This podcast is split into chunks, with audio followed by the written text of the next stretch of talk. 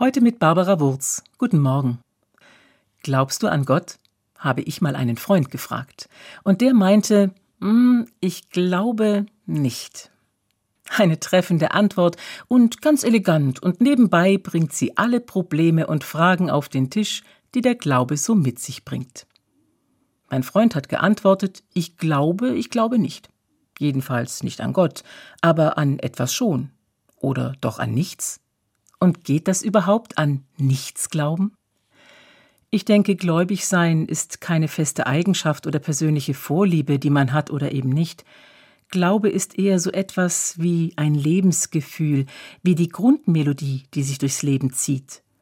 Und die Melodie des christlichen Glaubens fühlt sich für mich ungefähr so an. Ich glaube, dass ich leben darf, dass mir Gott die Erlaubnis dazu gibt, fast so wie eine Erlaubnis die Eltern ihren Kindern geben. Du darfst leben. Also probiere etwas aus und sei unbekümmert, ich stehe immer hinter dir.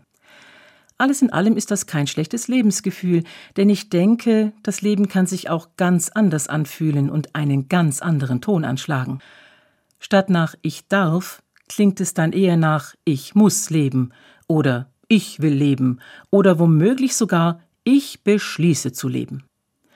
Der Wunsch, unabhängig zu sein, klingt dadurch, von niemandem eine Erlaubnis zu brauchen und das eigene Lebensglück selbst in der Hand zu haben.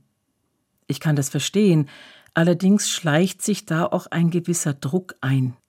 Wenn ich das ganze Leben selbst in der Hand habe, von niemandem eine Erlaubnis brauche, dann muss ich ja auch alles selbst schaffen. Da ist es mir doch lieber, wenn ich's im Leben schaffen darf und nicht muss. Mein Freund hat mich bei unserem Gespräch damals zurückgefragt, glaubst du denn an Gott? Ich habe gezögert und dann geantwortet, hm, ich glaube manchmal.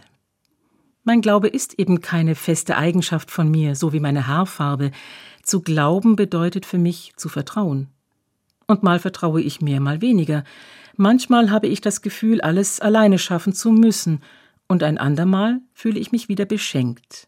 Als hätte ich von Gott eine ganz besondere Erlaubnis bekommen, ein wunderbares Privileg. Dann darf ich leben, etwas ausprobieren, und auch mal etwas riskieren.